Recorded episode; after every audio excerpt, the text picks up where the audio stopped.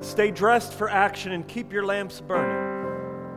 And be like men who are waiting for their master to come home from the wedding feast, so that they might open the door to him at once when he comes and knocks. Blessed are those servants who the master finds awake when he comes. Truly, I say to you, he will dress himself for service and have them recline at the table, and he will come and serve them. If he comes in the second watch or the third and finds them awake, blessed are those servants. But know this that if the master of the house had known at what hour the thief was coming, he would not have left his house to be broken into. You must also be ready, for the Son of Man is coming at an hour you do not expect. Peter said, Lord, are you telling this parable for uh, us or for all? And the Lord said, Who then is the faithful and the wise manager, whom his master will set over his household to give them their portion of food at the proper time? Excuse me. Blessed is the servant whom his master will find doing so when he comes. Truly I say to you, he will set himself over all his possessions.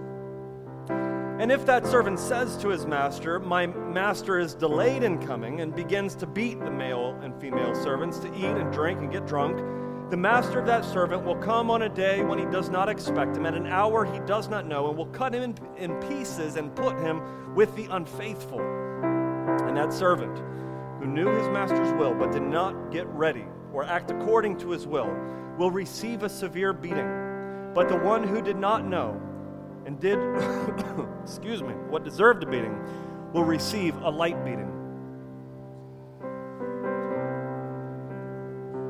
Everyone to whom much is given, much is required. From him who's been entrusted with much, they will demand more. I came to cast fire on the earth, and would that it were already kindled. I have a baptism to be baptized with. How great is my distress until it is accomplished. Do you think that I've come to bring peace on earth? No, I tell you, but rather division. From now on, in one house, there will be five divided three against two, two against three. They will be divided father against son, son against father, mother against daughter, daughter against mother, mother in law against her daughter in law, daughter in law against her mother in law. He also said to the crowds, When you see a cloud rising in the west, you say at once a shower is coming, and it happens. When you see the south wind blowing, you say there's going to be heat, and it happens. You hypocrites, you know how to interpret the appearance of the earth and sky, but why do you not know how to interpret the present time? And why do you not judge for yourselves what is right? As you go with your accuser before the magistrate, make an effort to settle with him on the way, lest he drag you to the judge, and the judge hand you over to the officer and the officer put you in prison, I tell you, you will not get out until you have paid the last penny. This is God's word to us today. You may be seated. We are in the Gospel of Luke, walking through the Gospel of Luke, verse by verse, passage by passage. And today I wanted to have you stand for that entire reading because it's a very long passage that we're covering today and it covers a, a, couple of different parables that have different themes. So I want you to grasp it as we get into it. Let's pray. And I want to preach to you this morning and tag this sermon Be Ready. Be ready. Father, we thank you for the time that we can spend in your word right now. We ask, God, that as we come into this word, that we would recognize and believe that this is your inerrant, inspired word powerful, authoritative for us today. I pray that you will use it to convict us and to comfort us. I pray that you will help me just simply declare your truth and that I will declare only your truth. It's in Jesus' name we pray. Amen. Amen.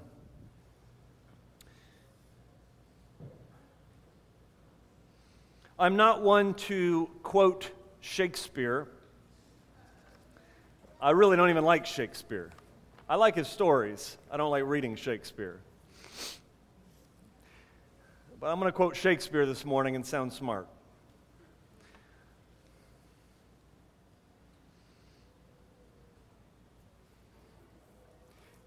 In Shakespeare's Henry V,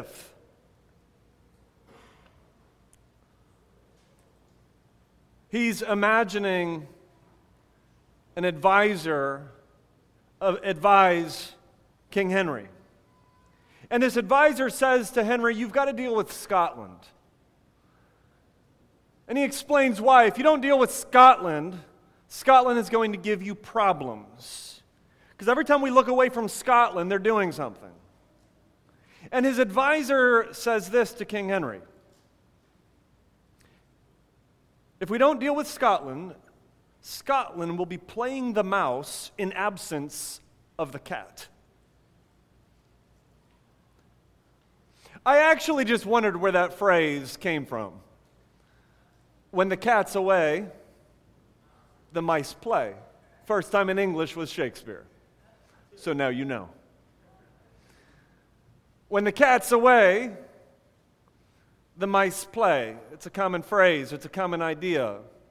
When your boss isn't looking, you get on Instagram. Right? When the parents are out of the house, the kids rebel. When the cat's away, the mouse play. Now, that's true of the human spirit in many ways, isn't it? And what I want to rest in today, or just meditate on today, not really rest in, we want to rest in Christ today. I want to meditate on this idea today. And that is this that we spiritually can apply that to our own spiritual drift. When Jesus is not before us, our hearts tend to drift. When we're not around the people of Jesus, when we're not in the gathering of Jesus, we tend to look a different way. We tend to act a different way. If I were to tell you Jesus Christ is going to be with you in the flesh today, you would have come with a little different kind of fervor. If I were to say he was going to spend uh, uh, uh, his, your whole week with you this week at work, you would work with a little different kind of fervor. However, the other saying is also true, and that is this out of sight, Help me out, church. Come on. I need your help today. Out of sight, out of mind. Or when the cat's away, the mice play. The reality is that we don't see physically with our eyes, we don't see Jesus. And the world around us then acts like however they want to act because Jesus is not present. Now, I think if some of, some of you are honest today, some of you would say, I'm tired of trying to do what's right. I'm tired of trying to do what's right all the time and seeing other people do what's wrong, and they actually seem to do better in life than me. The wicked seem to prosper, and I'm tired of it. Some of you might say, I'm tired of, of working honestly and I see others cheating and they end up doing better in life.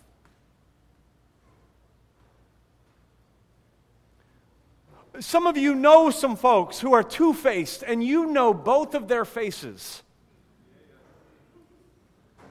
And you're tired of the fact that everybody else only sees one side of them and they seem to get praised and you seem to get forgotten. And we ask ourselves will they ever be held accountable? Will there ever be a reckoning? Will justice ever come? In church, I think if we're really honest with ourselves, we would have to say that same drift is in my own soul. I often am two faced. I often am the cheat. I often am the one who gets away with what I want to get away with. I do what I want to do. And I wonder am I ready? Am I prepared for Jesus? The whole point of this text that I read is to get us to focus on the end, to get us to focus on something that is to come. In other words, if we don't understand how this world is going to end, if we don't understand where everything is eventually going, all we have left is the now. And we will live in the now however we feel like living with no thought of what is to come. The point of this text is to get us to focus on the return of Jesus Christ. The point of this text is to get us to ask ourselves a question, and that is this Am I ready for the return of Jesus Christ? Am I prepared for the return of Jesus Christ? In verse 54, you might have noticed Jesus calls the Pharisees hypocrites. It's because they know how to prepare for the weather, but they're not preparing themselves for eternity. He says, You see the cloud rise in the west, and you know that that means rain. You know how to prepare. You see a scorching wind coming, you know that that brings heat, and you know how to prepare for the heat. But you don't even recognize the signs of the coming of Christ, the first coming. They don't realize that there is a greater preparation that must take place, and that is the preparation of their souls. And so while they're busy buying up all the toilet paper and, and water at Save a Lot to get ready for the next big storm, he's saying, You hypocrite, you are not prepared for eternity. We must be prepared. That's the point. In verse 35, we begin with two commands. Jesus says, Stay dressed for action. In the ancient world in the Middle East, they had these big flowing robes, and they looked cool, but they weren't good for running in. They weren't good for fighting in. So they were to gird their loins. They were to take the robe and tuck it into their belt, so that way they would be ready for action. What Jesus is saying is this: is sleep with your war clothes on, sleep with your shoes on, be ready for action. The next command, he says, is to keep your lamps burning. Sleep with the lights on. Uh, sleep with one eye open, if you would. I've always wanted to be able to do that, by the way. Like, I've always admired the guy in the movie who's able to, like, be in a deep sleep and he grabs his sword and split two seconds and is ready for battle. Sleeping with one eye open. He's saying, as you go about your day, as you go about your work, keep one eye on your work and keep one eye on the sky. Be prepared. Be ready. And then he gives, in order to make his point, he gives a parable in verse 30, 37. He gives a parable of a master who's gone away at a wedding feast. And the master comes home, and, and his servants are prepared. And by the way, this is late at night. They're ready to serve him as he comes home. His servants open the door. He says, Be like these servants, who, even though the master's gone, they are ready to meet him. How blessed, he says in verse 37, are those servants. He goes on in verse 38. And he emphasizes that. He said, even if the master comes in the second watch, which is uh, midnight, or even if he comes in the third watch, which is early morning, be ready He's saying, Blessed are these servants who stay up all night long, ready, prepared for the return of the Master. What's the point? The point is this number one, Jesus is returning. Everybody say, He's coming again. He's returning. This is a massive truth that we so often forget or neglect that Jesus is coming back to earth in his physical body. It is so clear in Scripture that we ask members who join our church to sign a statement of faith, and one of the lines in that statement of faith has to do with the fact that Jesus is coming again. I'll read it to you. It says, We believe in the blessed hope, the personal, imminent, that means he could come at any moment, imminent coming of the Lord Jesus Christ for his redeemed ones. I wonder if you believe that Jesus Christ is indeed coming again. If Jesus is not coming again, then all we have is what you see. But if Jesus is coming again, then what you see is not all we have. He's not coming in the way that he did the first time, but he's coming back as a warrior. He's not coming as a sacrificial servant, but he's coming as a conqueror. The point is that Jesus is returning. And when he comes again, he will come to forever judge the wicked. He will remake the earth in his own fashion. I don't know how he's going to do it, and I'm not going to speculate. I just know he's going to do it. And we who are the redeemed will live together with him forever. Amen? Amen. I'll say my own amen if you don't shout amen for me. How's that? All right? Amen. Y'all don't get excited about the fact that Jesus is coming again. All right, we'll talk about something you get excited about. How about the Ravens? Amen. Or we could talk about the second coming. Help me. Secondly, the timing of his return is unknown. That's what we see in the text. We don't know when he's going to come back. The master could come in the first watch, second watch, or the third watch. Nobody knows. It, when you're uh, on Facebook and you see somebody who is telling you when Jesus is going to come back, please don't like that post. Please don't like that meme. Just keep on moving. People have been trying to predict when Jesus is coming back probably as long as he's been gone. And they're always wrong. They're always wrong. Listen, we make trivial things the main thing. And in doing so, we make the main thing trivial. Like we want to, whenever I talk to people about Jesus coming, they just want to talk about signs of the times and reading the New York Times, and I'm thinking, you know, seeing this happen in the Middle East and this, this, and this, and I'm just like, whoa, whoa, whoa, whoa, whoa. I, I, I don't know when Jesus is coming back. I don't have all the details.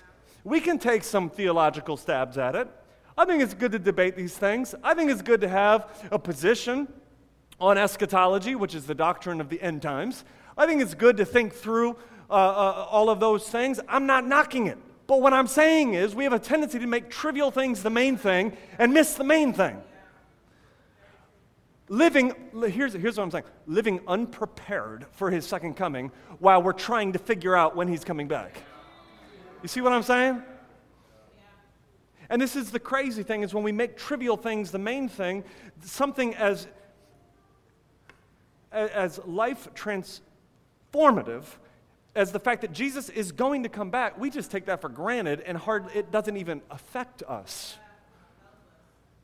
Church, sit with the fact. Jesus, the main thing, Jesus is coming again, and he can come any moment. I want everybody to hear this in this room. Are you prepared for Jesus to come back? Are you ready for Jesus to return? This is, the, this is the third point that I want to make right now, and that is that we've got to be ready for his return. We've got to be dressed. We've got to keep the lamp on. We've got to keep the light shining. Main idea of this parable is simply this it will be a good idea for you to be doing the master's will when the master comes back. That's not a bad idea.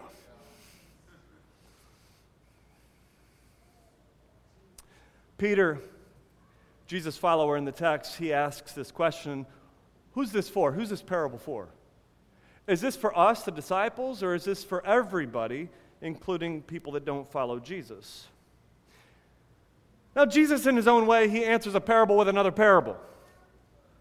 And it gets a little confusing as you read it, but I think what Jesus is saying is simply this is Peter, it's for everybody. Anybody, listen, anybody who has encountered Jesus is responsible to be prepared for his return. That's, what he, that's where he goes next.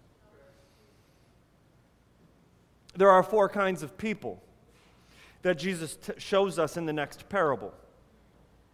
First, some, he says, are blessed. So in verse 43, we see those that are doing the master's will are blessed. Verse 43 Blessed is that servant whom his master will find so doing when he comes. Again, main point emphasized. It's not a bad idea to be doing the master's will when the master returns. And so there's this first group of people who are doing Christ's will when Christ returns, and they are called blessed. In going back to the first parable in verse 37, the master is so delighted at his servants obeying him.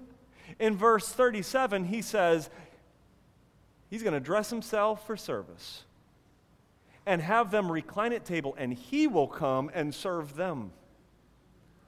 This is, this is kind of huge in ancient Palestine. The master is so happy at these blessed ones that he's going to put out a big table and get on the grill and start flipping some steak and some veggie burgers for the rest of you. And he, listen, is going to serve them.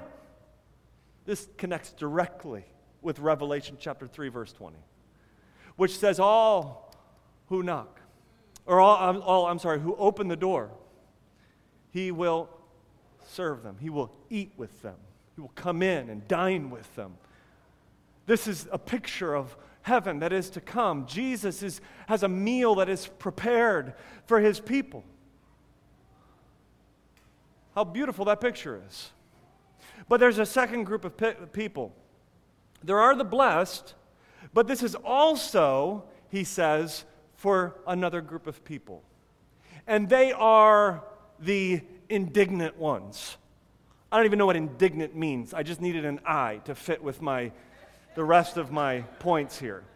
Now, it means rebellious. They are the rebellious ones. I can illustrate it for you, though. I'm going to put my kids out there again, all right? I asked, I asked them if this is okay. At least I asked Jaden, is this okay? She said, that's fine. When Eden was about two years old, we were trying to get her to sleep in a little toddler bed outside of the crib. And those of you who have kids, you know that that's easier said than done. Because what do those little two year olds do when they're sleeping in their little toddler beds? They don't want to stay in the bed. So we would put Eden to bed, close the door, and five seconds later, Eden's coming out the door. We pick her up, put her back in bed, close the door. Here she comes, little Eden out the door. We did this over and over every night. It finally, one night, it was so bad. Like she just kept coming out, and was, the hour was getting later and later. And we would put her in, and she shared her room with Jaden.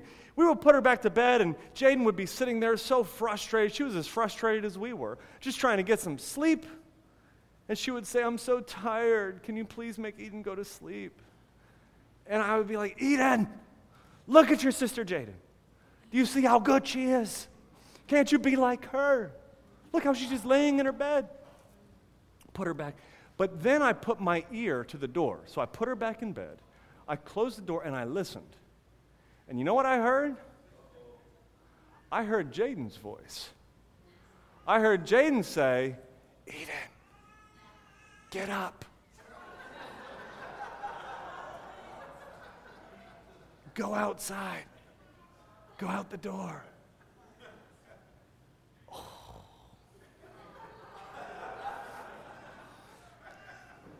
Listen, when the cat's away, the mice play.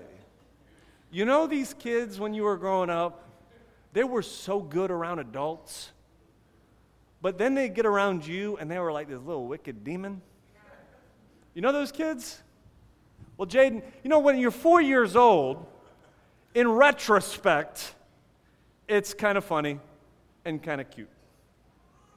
But when we grow up, and we act this way before God, it's not very cute, is it? It's not very innocent, is it? When we become two faced before God, when we want to serve Jesus if he were in our presence, we certainly want to be ready for him if he returns. But while he's gone, we act a fool. We live according to our own desires. We live according to our own feelings. It's not very cute.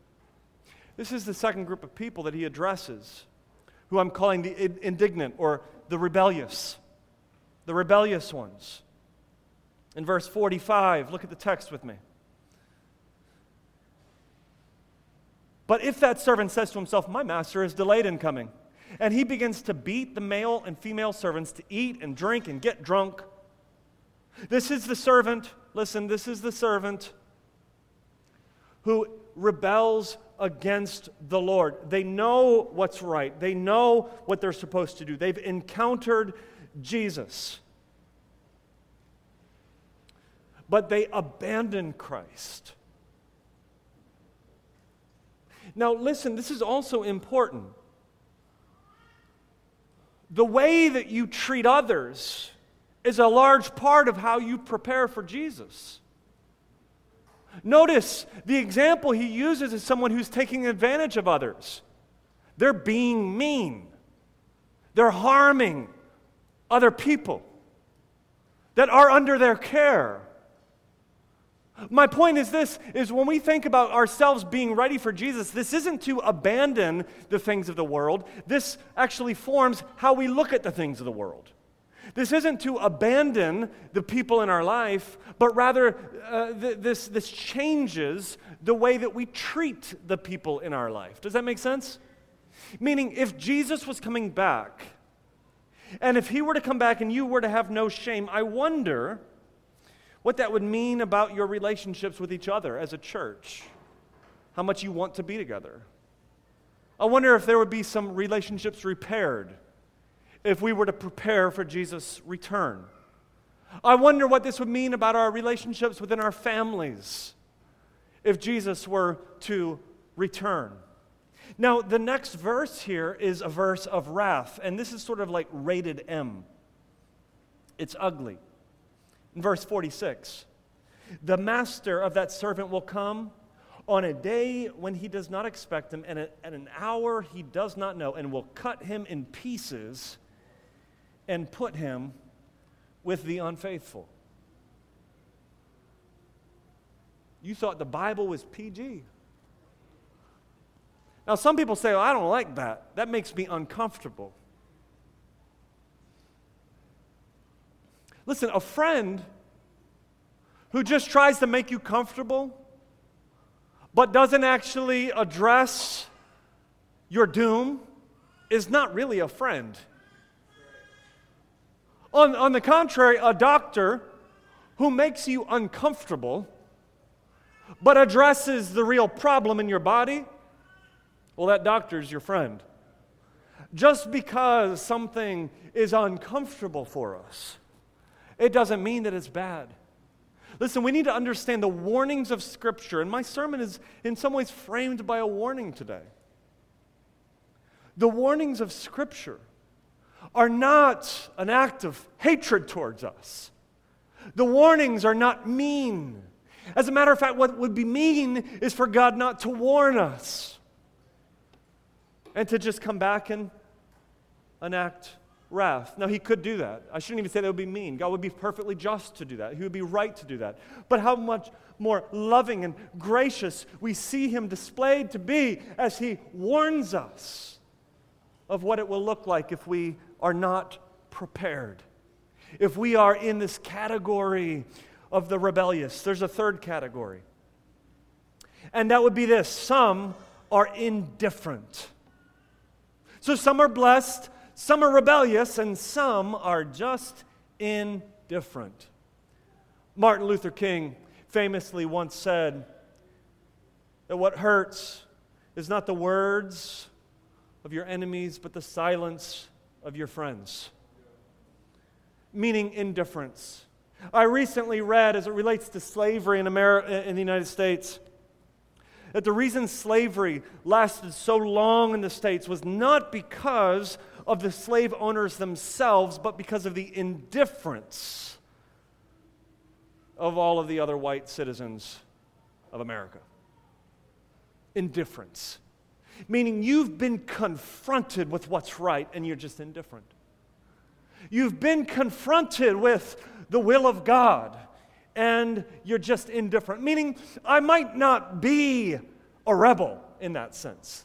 I might not be doing these things that are so bad, per se, but rather I'm just indifferent. In verse 47, we see that, the, that these folks who are indifferent are also held accountable. These are the kind of people who see injustice and they just don't care. These are the kind of people who see people taken advantage of and they just remain indifferent.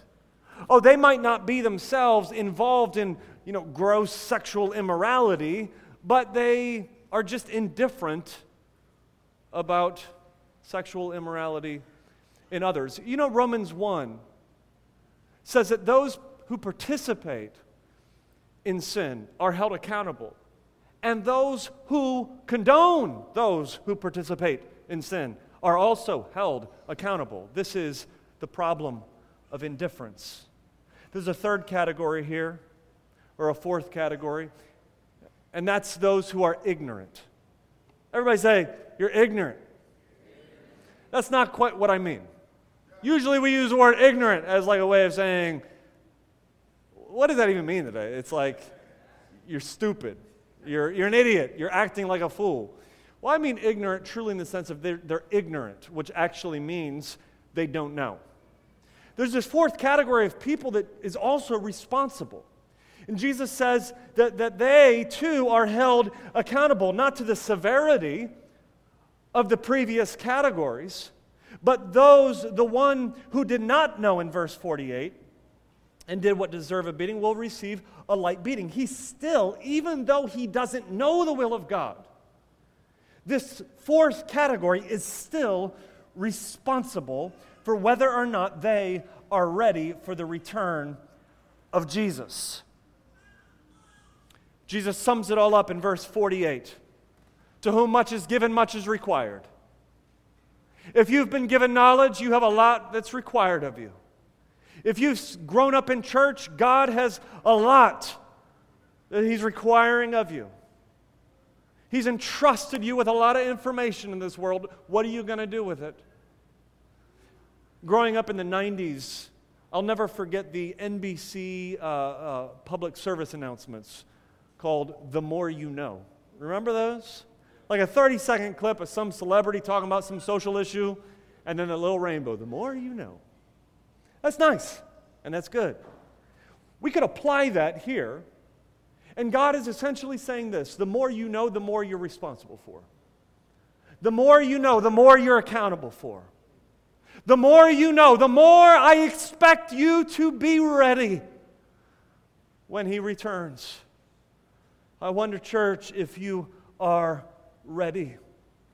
Or I wonder if you would fall into this category of the rebellious I wonder if you'd fall into this category of the indifferent.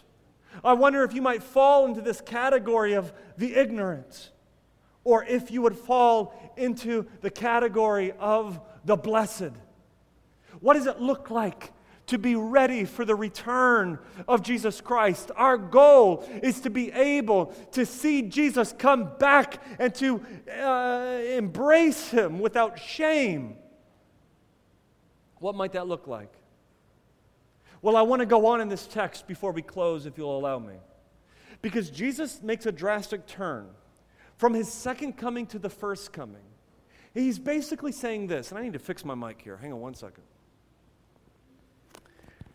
He's basically saying this if you're going to be ready for my second coming, you must understand the first coming he immediately turns to his moment, the day that he's living in. And I want to categorize these under three different headings. Those who are ready, number one, know that Jesus is their substitute. Those who are ready, number two, know that Jesus is supreme. And those who are ready, number three, know that Jesus is Savior. Let me hit each one of those very briefly. First, those who are ready know that Jesus is their substitute. Like the testimony of a, of a niece years ago after a tornado ripped through Ohio. This niece said that she was on this ball field and they saw the tornado coming, and her uncle pushed her into a ditch and laid on top of her. And by the time the tornado had left, she looked up and her uncle was gone. Her uncle was, you could say, the substitute for the storm that was coming at her. Her uncle gave his life so that she might live. Listen, as this master is returning, there is punishment for those who have not obeyed him. Who can stand on that day? Who can say, Oh, I know that I'm the blessed? I know that I'm among the faithful. No, what we need is a substitute. This is where Jesus turns. Jesus says in verse 49 I came to cast fire on the earth. I would that it would already be kindled. I came, or I have a baptism to be baptized with. And how great is my distress until it is accomplished. What's Jesus saying? He's saying, I've come to bring judgment, but not to inflict judgment, but to receive judgment. He says, I've come now, this is Jesus 2,000 years ago, to be baptized. But this isn't the baptism of John. This isn't baptism under water. This is the baptism of judgment much more like the way the world was baptized during the days of Noah with the flood. Jesus has come to be baptized with judgment, and he says, How great is my distress until it is accomplished.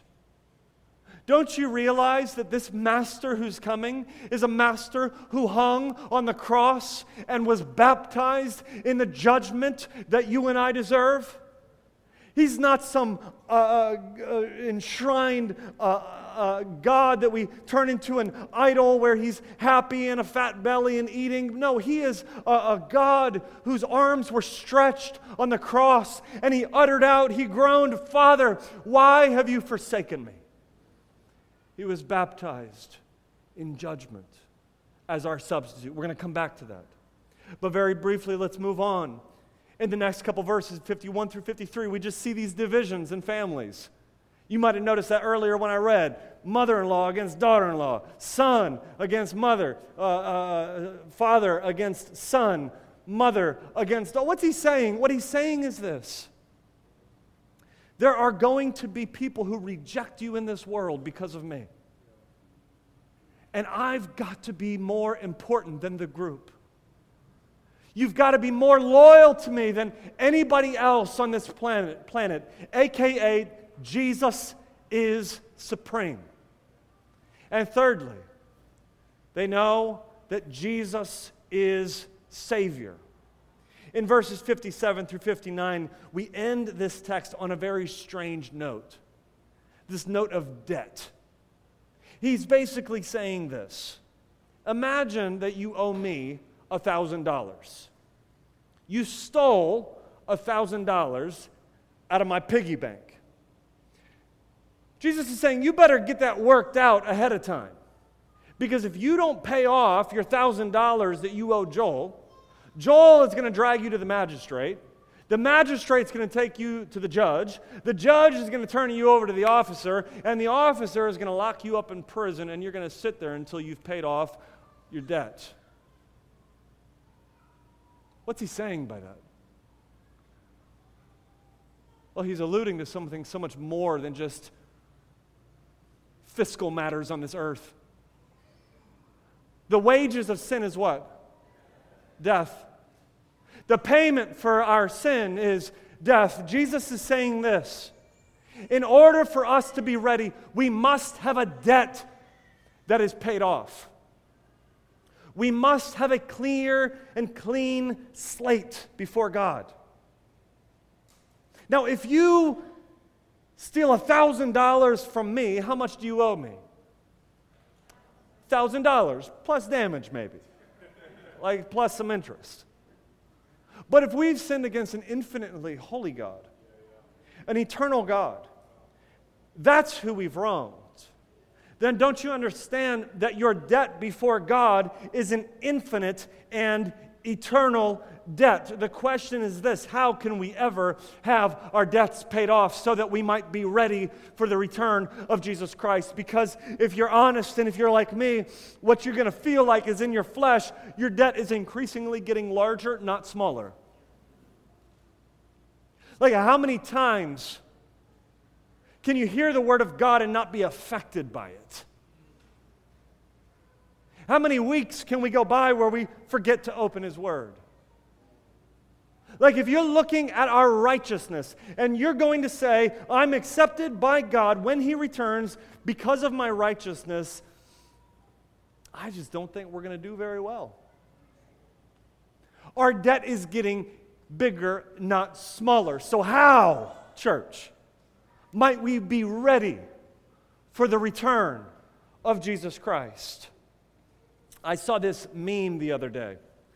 You know, memes are such a great way to get an education. You could get like a PhD from memes these days. I saw a meme the other day, and it said this It said, When people bring up your past, tell them Jesus dropped the charges. When, when people bring up your past, tell them Jesus dropped your charges. And I thought, man, that's good. And I liked it. But then I actually, then I had a second thought and I thought, wait a second.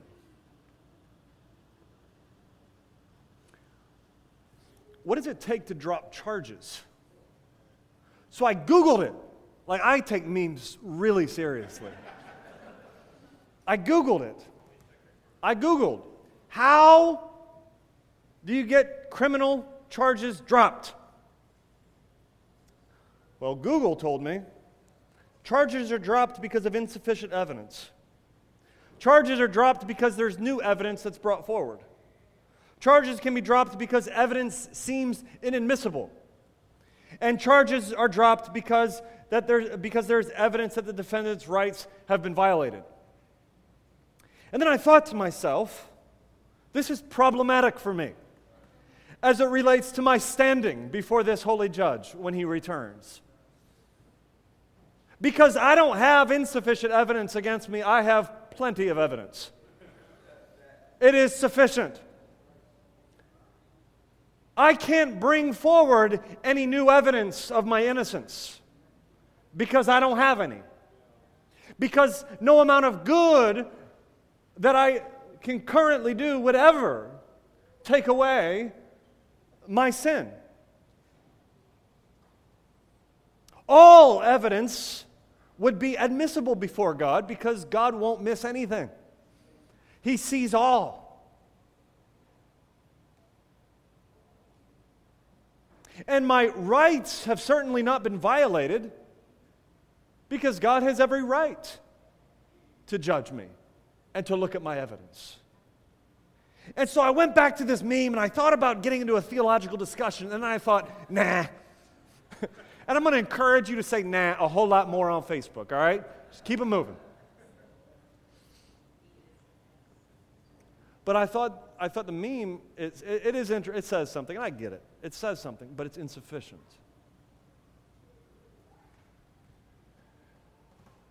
Jesus didn't drop the charges against me because the charges against me were true and were right and could never in all of eternity be dropped. Instead, church, what we must understand is that Jesus paid for the charges that were against me. He took that punishment that I deserved on the cross, and He paid all of my debts. An infinite, eternal amount of punishment that I deserve was absorbed by Jesus Christ on the cross when the wrath of God baptized him that day. And he took it all for me. I'm so glad that Jesus paid my debt. I'm so glad that I hear my Savior say, Thy strength indeed is small. Child of weakness, watch and pray. Find in me thine all in all. Lord, now indeed I find thy power and thine alone can change the leper spots and melt the heart of stone. For nothing good have I whereby thy grace to claim. I'll wash my garments white in the blood of Calvary's Lamb. And when before the throne I stand in him complete, Jesus died my soul to save, my lips shall still repeat, Jesus paid it all. All to him I owe. Sin had left a crimson stain, but he washed it white as snow. Church, I wonder if there's anybody here who is glad that Jesus paid it all. He paid your debts. I wonder if there's anybody here who will celebrate at the fact that Jesus, three days later, arose from the dead, which shows us that God accepted his payment on your behalf. And how wonderful it is that this Savior who paid it all is going to come again. We don't wait with fear and trembling. We don't wait wondering whether or not He is going to accept us. We are ready in Him. We are prepared in Him. And so we eagerly await His second coming. Come, Lord Jesus. Come quickly. And on that day, all tears will be wiped away and we who are blood bought citizens of God's kingdom will forever be with God, and God will forever ever be with us. Amen? Pray with me. Father, we thank you for this simple truth. Jesus paid it all. And so, therefore, God, we can stand before you and be accepted. We eagerly await the second coming of Jesus. I pray that we would prepare ourselves through daily, hourly, minute by minute, and second by second, placing our faith in the Lord Jesus Christ, whose precious blood was shed on Calvary. It's in Jesus' name we pray. Amen.